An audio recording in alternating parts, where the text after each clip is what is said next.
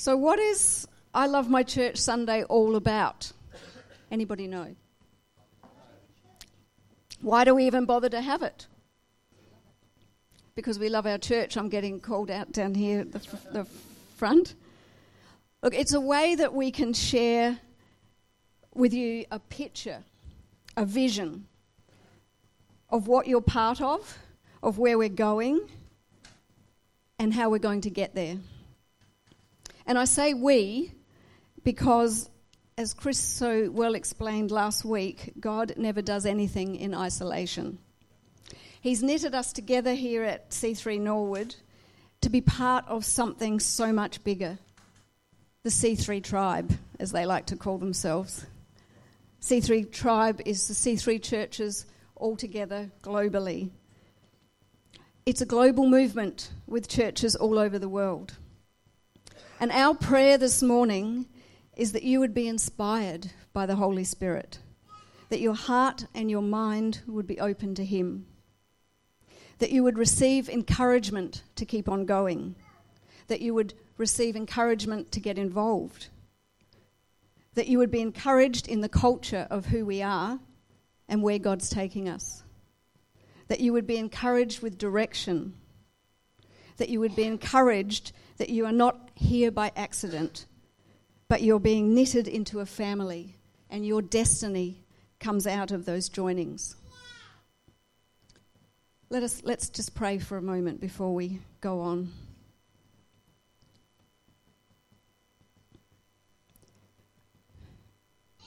Jesus, thank you for placing us here together. Thank you for placing us in this great movement, C3 Church. This morning, I declare I love my church. I pray every heart would be open this morning to receive from you, Jesus. And everybody said, Amen. I'm just going to give you a little bit of background this morning before we invite Pastor Chris up. And some of you may know this, and others may be new to the church, and this will be new information for you. Over 35 years ago, C3 Church was birthed in Sydney by Pastor Phil and Chris Pringle, the pastors that we prayed for this morning. And they are the leaders and the founders of this great movement. Some years ago, Pastor Phil set a vision in motion to see 1,000 locations by the year 2020 around the globe. And we've been seeing an increase in the number of locations ever since. Right now, we've got some current stats for you, if we could put them up on the screen. We're currently at 402 churches around the globe or C3 locations, I should say.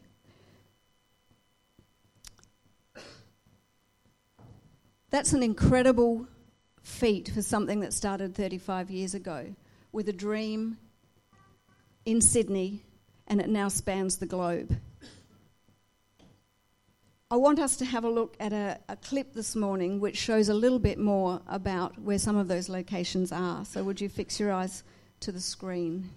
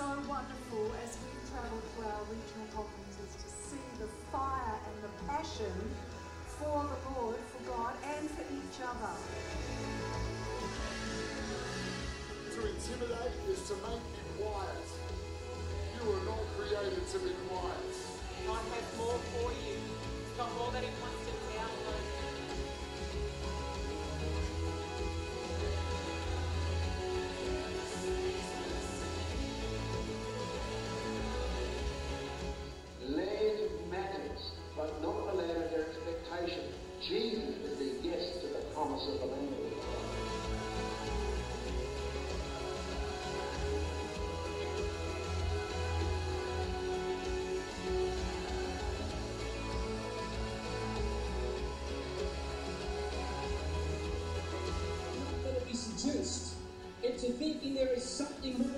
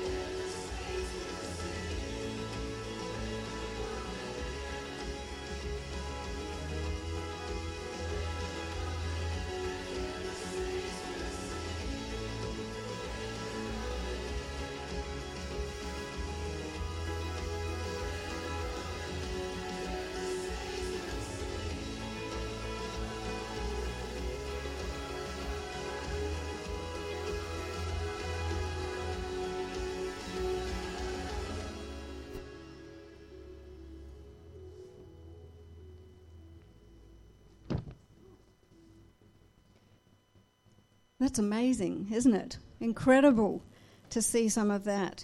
And do you know that we've had word just this very week that a new location has just opened in Dubai? That was for you down the back, yes. very exciting. That's out of um, Richard and Kathy Green's church in Sydney. So fantastic, fantastic stuff is happening. And you know, it's easy to look at that and say, well, well, what's that got to do with us? And you know what? It's not actually all about numbers at all. I know we're talking numbers right there to you and letting you know what's happening, but it's actually about people. The numbers are just an indicator that we're actually reaching people. So when we talk about numbers, we're really talking about how many people we're actually reaching around the world. It's about making decisions for Christ. It's about empowering people to do the work of the ministry. Jesus said he's not happy that any should perish. And he said, Go, therefore, into all the world and make disciples, baptizing them in my name. And here in Adelaide, we are part of that great vision and doing exactly that. We currently, here in Adelaide, have six C3 churches. One is a Burmese church uh, in Parafield Gardens, but we're aiming for more. More churches and more locations mean more people that we can reach for Jesus.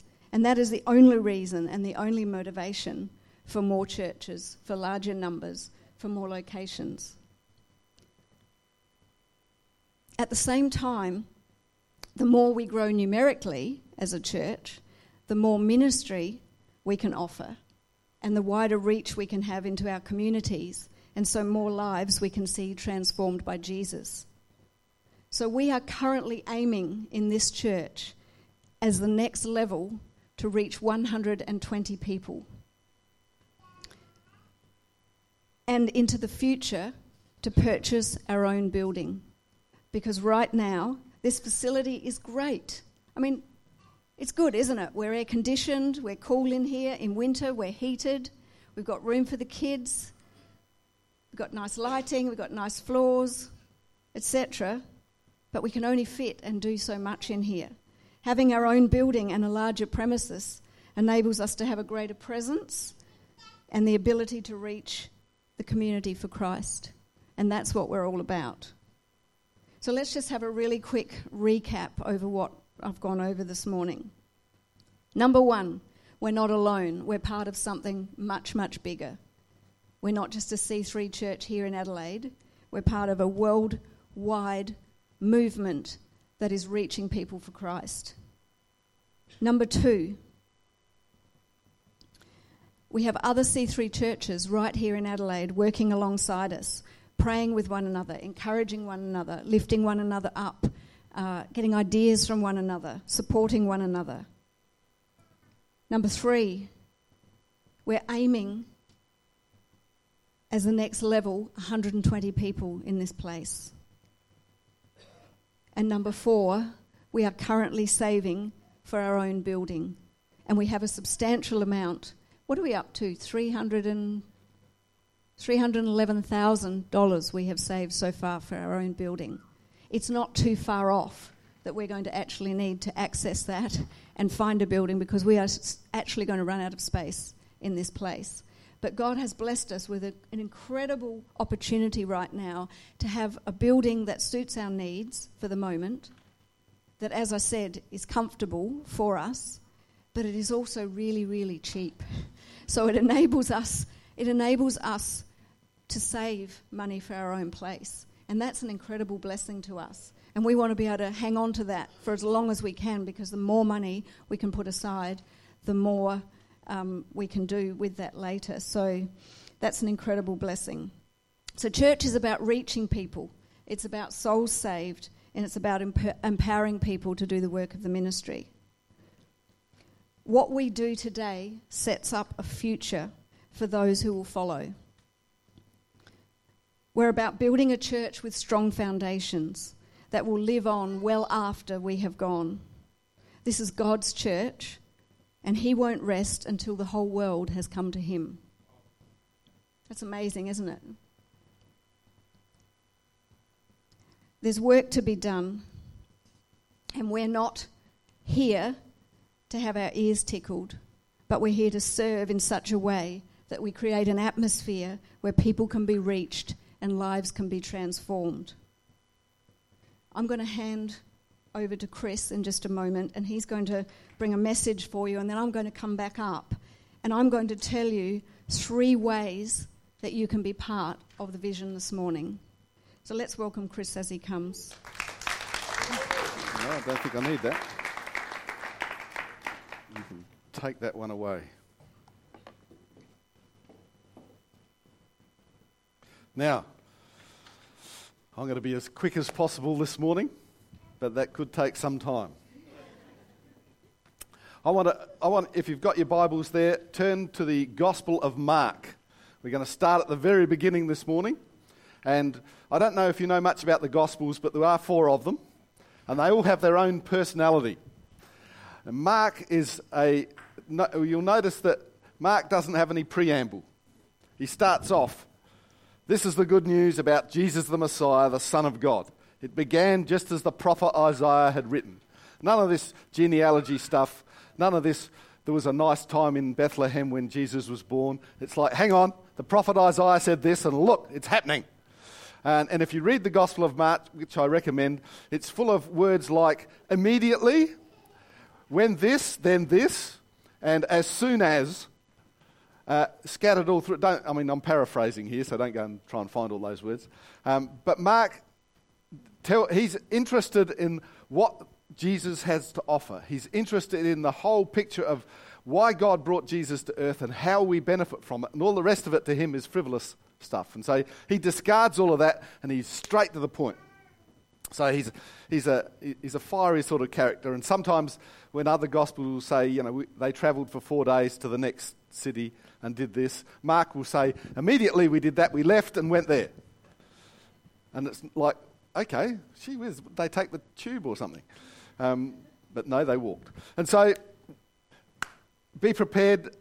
He starts off, and the, what did the prophet Isaiah say? He said, Look. What does that mean? We should look. I am sending a messenger ahead of you, and he will prepare your way. He is a voice shouting in the wilderness, Prepare the way for the Lord's coming, clear the road for him. So, who was this messenger? Who are we looking at? We know now that it was John the Baptist. He was in the wilderness, and he preached that people should be baptized to show they'd repented of their sins and turned to God to be forgiven. All of Judea, including all the people of Jerusalem, went out to see and hear John. Now, Mark is also not afraid of exaggeration. It's a bit like rock concert promoters. The Beatles came to Adelaide, and all the people of Adelaide lined the streets to welcome the Beatles. Well, I didn't. I was a bit young, I guess. Uh, but most of the people of Adelaide did. Um, and here, when he says all, he means most. Um, but if you actually go back into the, to, to the Greek here, when it says went out to see him, the actual word is kept going out to see him. So it wasn't just a one off visit like the Beatles. They just kept going out to see what this John guy was talking about. Um, and when they confessed their sins, he baptized them in the river Jordan, in the Jordan River. I think I've mixed my notes around here. His clothes were woven from coarse camel hair, and he wore a leather belt around his waist. For food, he ate locusts and wild honey. John announced, Someone is coming soon who is greater than I. So much greater that I'm not even worthy to stoop down like a slave and untie the straps of his sandals. Because that was actually something that slave owners didn't even ask their slaves to do. It was their job to take off their sandals. That was beneath even a slave to do. So he's saying, I, am like, I could crawl under the belly of a worm. I am so insignificant compared to who is coming. He says, I baptize you with water, but he will baptize you with the Holy Spirit. So you can see that Mark, Mark is pumped. He, he, doesn't want to talk about the, the manger in the stable and the, the journey to Egypt and stuff like He's like, hey, John the Baptist came as a messenger and he had this message somebody great is coming. And he's excited. He's doing his little dance and he's wandering around the desert in his camel hair coat and his leather belt. I think I like the idea of a leather belt. He's obviously a snappy dresser. So, what are the three things that we need to know about John the Baptist and how do they impact us? Because the first important thing we need to recognize is he was a voice in the wilderness. That seem, uh, who thinks that's an odd place to go? He was a voice in the. Why wasn't he a voice in Jerusalem? In in the towns, on the roads. He was a voice in the wilderness.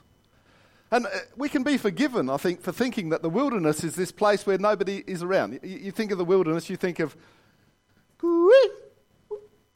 Nobody answers. You're out in the middle of nowhere. There's no water. The animals are all skeletons on the ground. It's blazing hot. It's the wilderness. But that's actually not where John was and not what it means when, he, when it's in the wilderness. How do we know that? Because everybody in Jerusalem and Judea came to see him.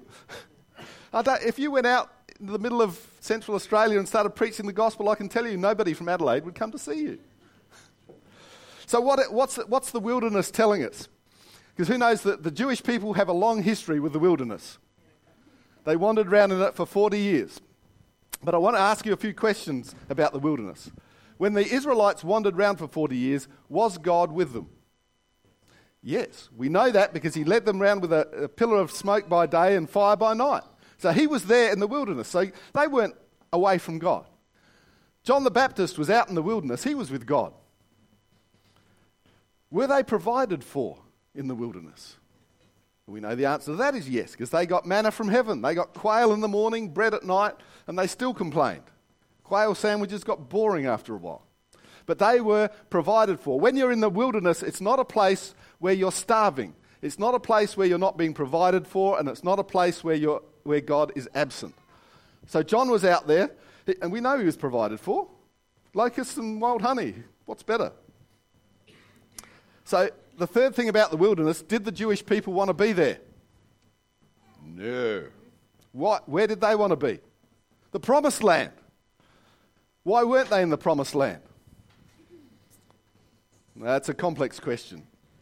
But the interesting thing was that while they were in the wilderness, they were out of their comfort zone.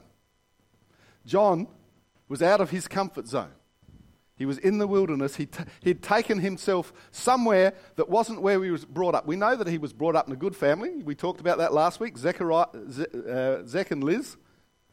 What did I call him? Zeke. Zeke. That's right. Zeke and Liz. Libby. Uh, you know, they brought him up well. He, he, they didn't, when he was a baby, they didn't put him in, a, in his cot and say, camel hair. I reckon that'd suit him.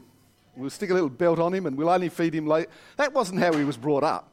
He took himself out of his comfort zone to be a voice in the wilderness. He was with God. God was with him. He was provided for, but he put himself in a place that was uncomfortable for him.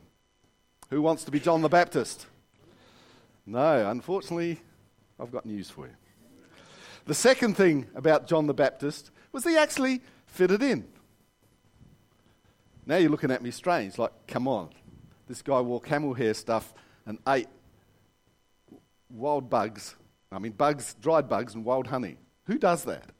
Well, I looked it up and I discovered that people at that, in that time who lived in the wilderness ate that stuff all the time. It was a bit like going down to the corner store and getting a, a pie, except they got locusts and wild honey.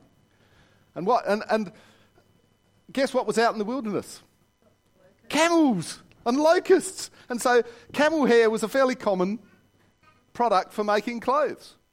So we sort of think John the Baptist is this weirdo wearing camel hair and eating strange food out in the desert, was really, he was out there fitting in with the locals. And sometimes we do that and we come back to church and people in church look at us and say, You're a weirdo. We, we actually, we're actually called to go out and fit in with the locals. We're called to go out and sometimes change our habits so that we're out of our comfort zone, but people will come and listen to us. Because, have I said before? Everybody in Jerusalem and Judea came to listen to John. He must have been doing something right. He fitted in. We know he ate and dressed appropriately. His message was persuasive because people came out to hear it. In fact, it says they came out to see him. So he must have looked interesting to the people in Jerusalem and to hear his message. What was powerful about his message? He followed it with action. If people repented, what did he do? He didn't say, Nice job, well done, let me shake your hand. Off you go back to Jerusalem. He said, Come here, you.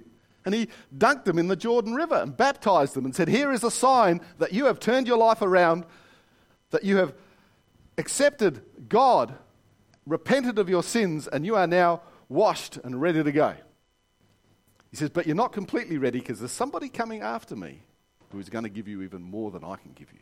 Does that sound like something that we should be saying? Too many of us, I think, want to be little Jesus, Holy Ghost Junior. You know, we are God, but just a slightly smaller version. We're Jesus, but slightly less powerful and not as handsome. But we're not called to be Holy Ghost Junior. We're called to be John the Baptist. We're called to point the way to somebody who is greater than us.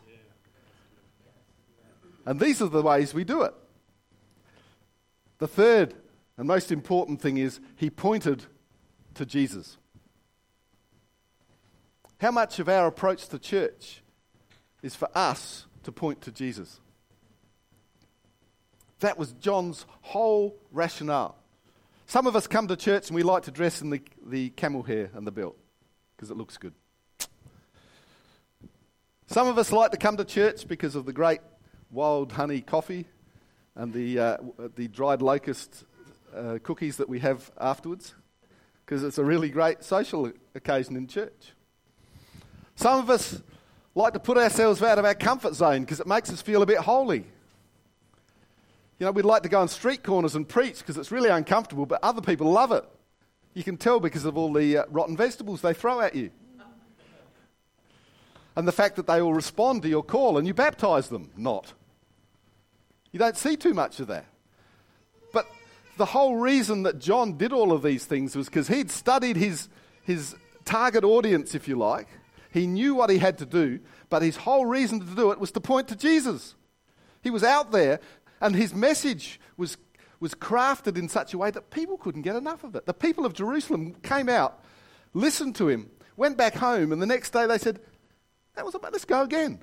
And they kept going out to hear John preach, and every so often one of them say, Well, hang it all, he's right. I repent. Come here. Bang, under the water. Right, you go and start following God. He's coming soon. Somebody greater than I is coming. Be ready. Be ready. So he pointed to Jesus. Jesus is the Messiah, not me. I know that disappoints a few of you. Me, most of all. But we're here to point to Jesus. The second thing that's exciting about Jesus is what Jesus brings or who Jesus brings. He's bringing the Holy Spirit. Who knows that we don't bring the Holy Spirit? We bring the person who does. We're not there to actually act as the Holy Spirit. We're there to invite. I mean, if we're praying for somebody, we're not the Holy Spirit. I'm not there saying, Whoa, the power in me is just healing Brendan right now. And he's, you know, his body is being changed. It's, it's you know, gosh, his muscles are getting bigger. It, it's, it's not me. I'm here to say, Look, Lord, I, I'm pointing to you. I'm calling on your Holy Spirit to do something here. I'm praying in faith that because I have repented, that I believe in God, that I've been raised to the same level as Jesus Christ, that I have the authority to call upon the power of God, not the power of Chris. That's a good thing because Brendan's lost with the power of Chris. He can lift more than me already. Probably always has been able to. So he will bring the Holy Spirit. So these three things actually apply to us. We need to be a voice in the will out of our comfort zone. You can't preach the gospel here in church. That's my job. But the thing is, I'm preaching it to the choir. I'm preaching it so that we get inspired to go out of our comfort zones and preach it to the people who need it. He fitted in.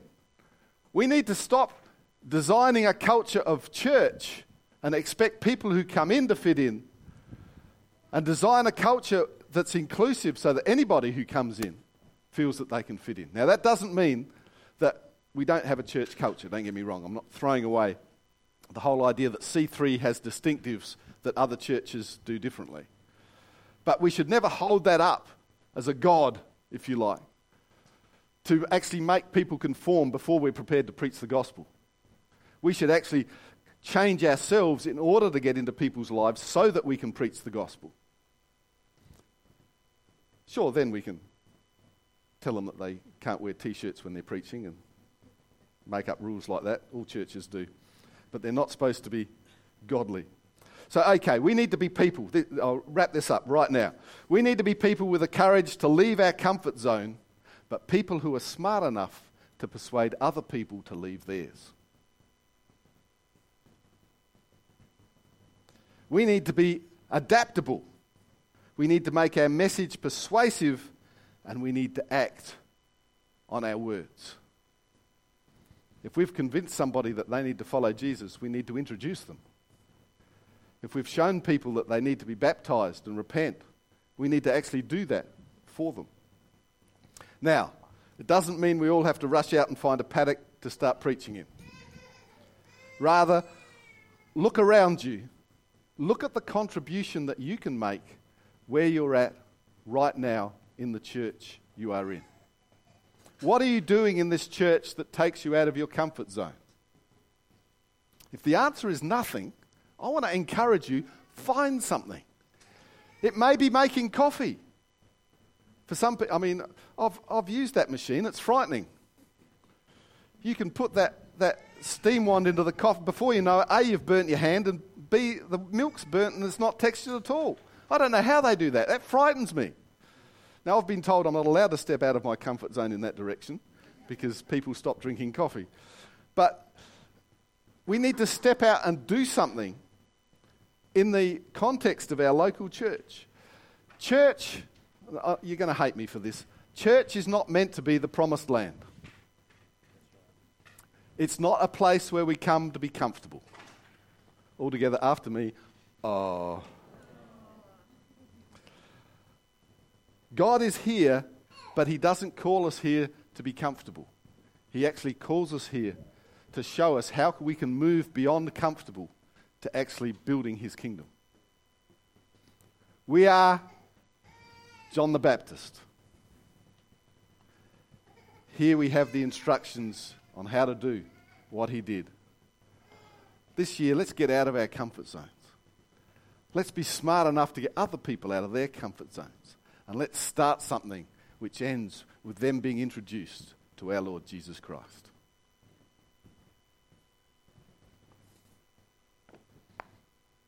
After you, my darling. Did you say that in the microphone? Yes, I did. Well, as we said this morning, you know, church is not about numbers. It's not about how big we are or, you know, what building we have or anything like that. It's about seeing decisions made for Christ. It's about empowering people to do the work of the ministry. It's about, about creating an environment where people can come and find Jesus. And that's what we're all about here at C3 Norwood. And this morning, you might have noticed that there was a volunteer booklet on your seat.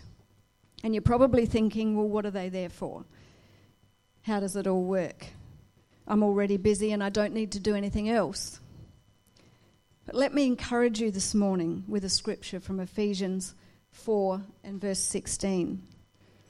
It says, He makes the whole body fit together perfectly as each part does its own special work. It helps the other parts grow so that the whole body will be healthy. So God has placed you here. And as we, I said earlier, He's placed us in a family. And our destiny comes out of those joinings. It's not about you, it's actually about decisions for Christ. It's about how many lives can we see transformed in this place. So, what I want you to do this morning is think about what do you love to do? You know, maybe you love to pray, and maybe you're really good at, at praying for people's sicknesses, praying for people to get jobs, praying for people's family situations to be resolved, and that's good. You should continue to do that. That is part of what we do. But what about if you turned that around and you began to pray for people to come into God's presence in this place? What about if you began to pray for people to make decisions for Christ every Sunday in this church? What about if you began to pray for people to come and serve in this house? What about if you began to pray for a building, an incredible building for this church, so that we could go on and see decisions made for Christ. What if you began to see things from that perspective and you began to unite with the vision of this house and we could grow together? You could be part of that team serving to see lives transformed in this place. Maybe, maybe you really love hospitality you know, maybe you could think about if you're going to serve, putting on a massive smile, being friendly, welcoming visitors, being joyful about serving people, realizing that what you do creates an atmosphere in this house, an atmosphere for the Holy Spirit and Jesus, so that this place is a place that people would want to come back to and they can find Jesus here because of what you're doing in your serving. Maybe maybe you're a visual person and you care about how things look. You know, it's all about creating an atmosphere where people can come and connect with Jesus. So little things are important. Every little thing that we do in this place is about creating an atmosphere for the Holy Spirit so that people can connect to Jesus. Maybe you love kids. You know, everything we do with our precious children now is so important because they are the next generation. We want them to love God's house, not just now, but forever. And serving in the church is one of the greatest honours and privileges that we could have. It's not about us, it's actually about serving our God. It's all about meeting the needs of others. It's never about just doing stuff. It's always about creating atmosphere, it's about creating pathways, it's about creating connections, and it's about creating presence so that Jesus can come and lives can be transformed. It's never been about us, it's always about others. Everything we do, from a smile and a handshake, is about connecting people to Jesus. We don't have music and lighting and morning tea and coffee because we feel like it. They're all pathways to create atmosphere so that people can connect with Jesus. And if we begin to think of how we can serve from that perspective, it changes everything. It changes not only the way that we think, but it changes the atmosphere so that the people that come into this house and the people that we connect with outside of church come to see what an incredible God we serve. They want to be around us. They want to be around the people of God. They want to find a way to connect with the God that we've connected with, and we're the people to lead them into that connection. You know, there are three ways, I said earlier, that we can begin to become part of the vision here this morning to reach people, to see people make a decision, and to power, empower others. Number one, we can serve in church. Number two, we can give. And number three, we can be the church. And I think we had a great message about that a few weeks back. So, what we're going to do right now is actually two of those things serve in church and give. We've got our special offering coming up in a moment, but before we do that, can I ask you to pick up those volunteer forms, even if you already are volunteering? Can, can we just have a couple of minutes? I want you to take a minute and fill those forms in. And do you know, just before you start doing it and you become distracted, the reason that I want you to do it is because as we come forward and we give this morning into this offering, one thing that we can also give is our service.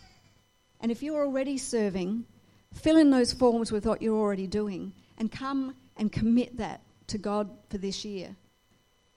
If you're not and you would love to serve and be part of serving in this house, of seeing people come into relationship with Jesus.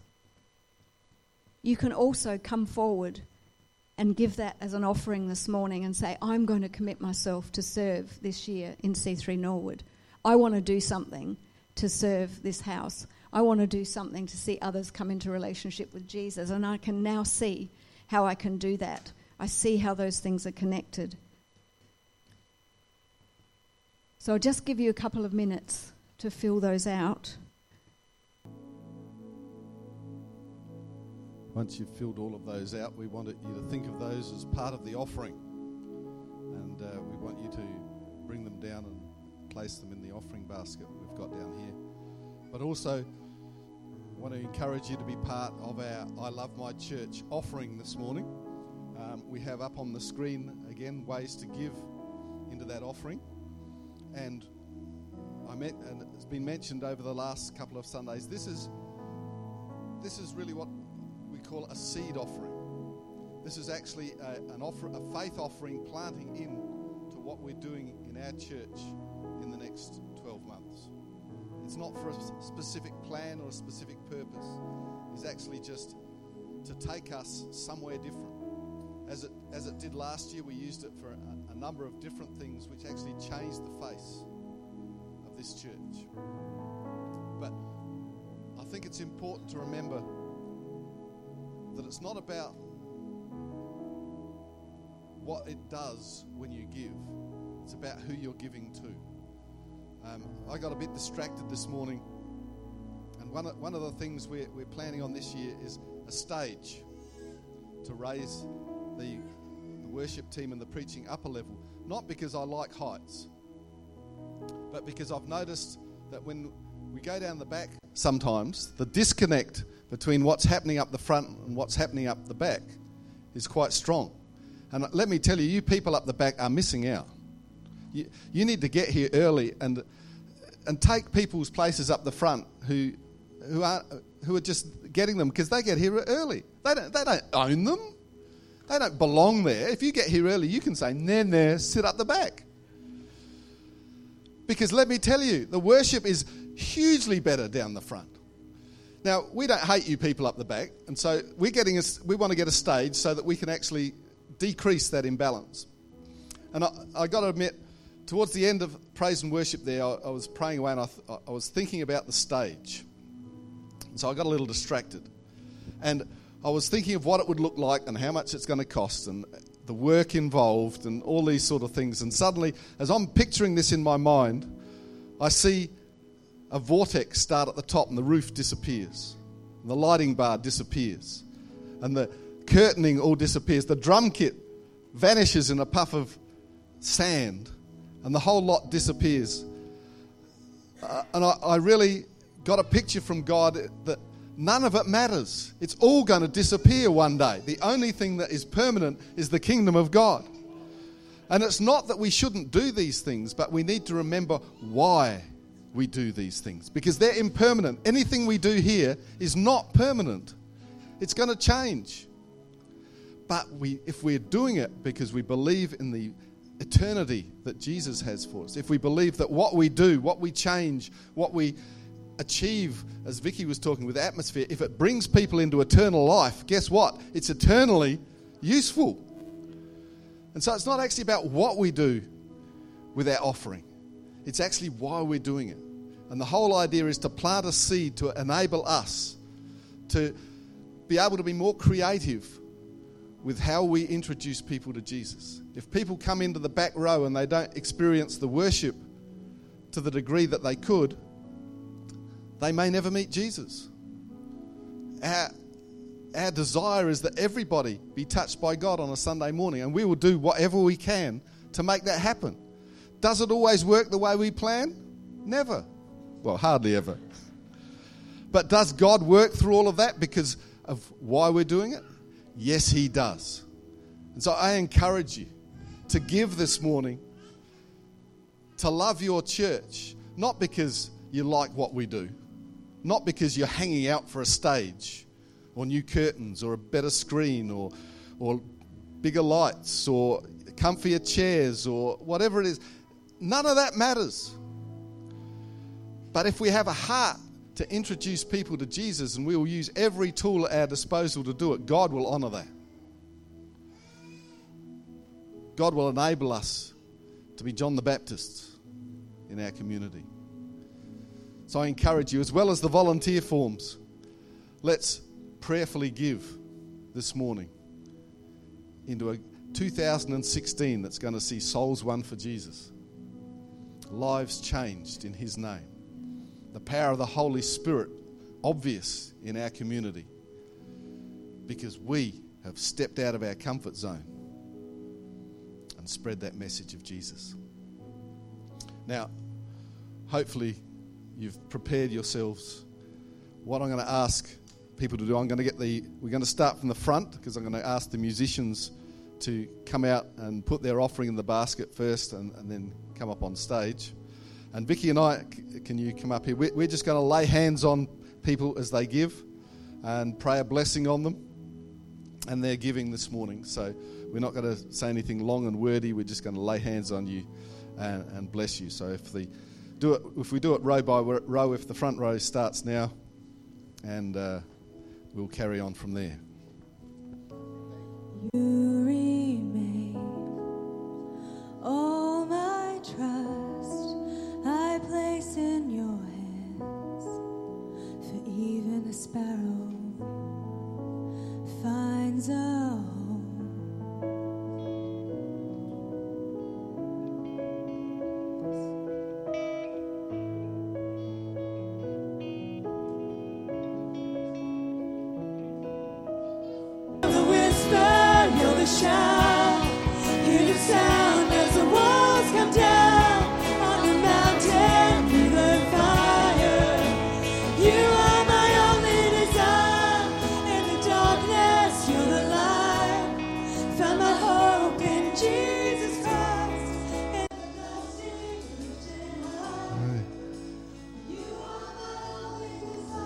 ask you to reach out your hands to this basket, to this offering?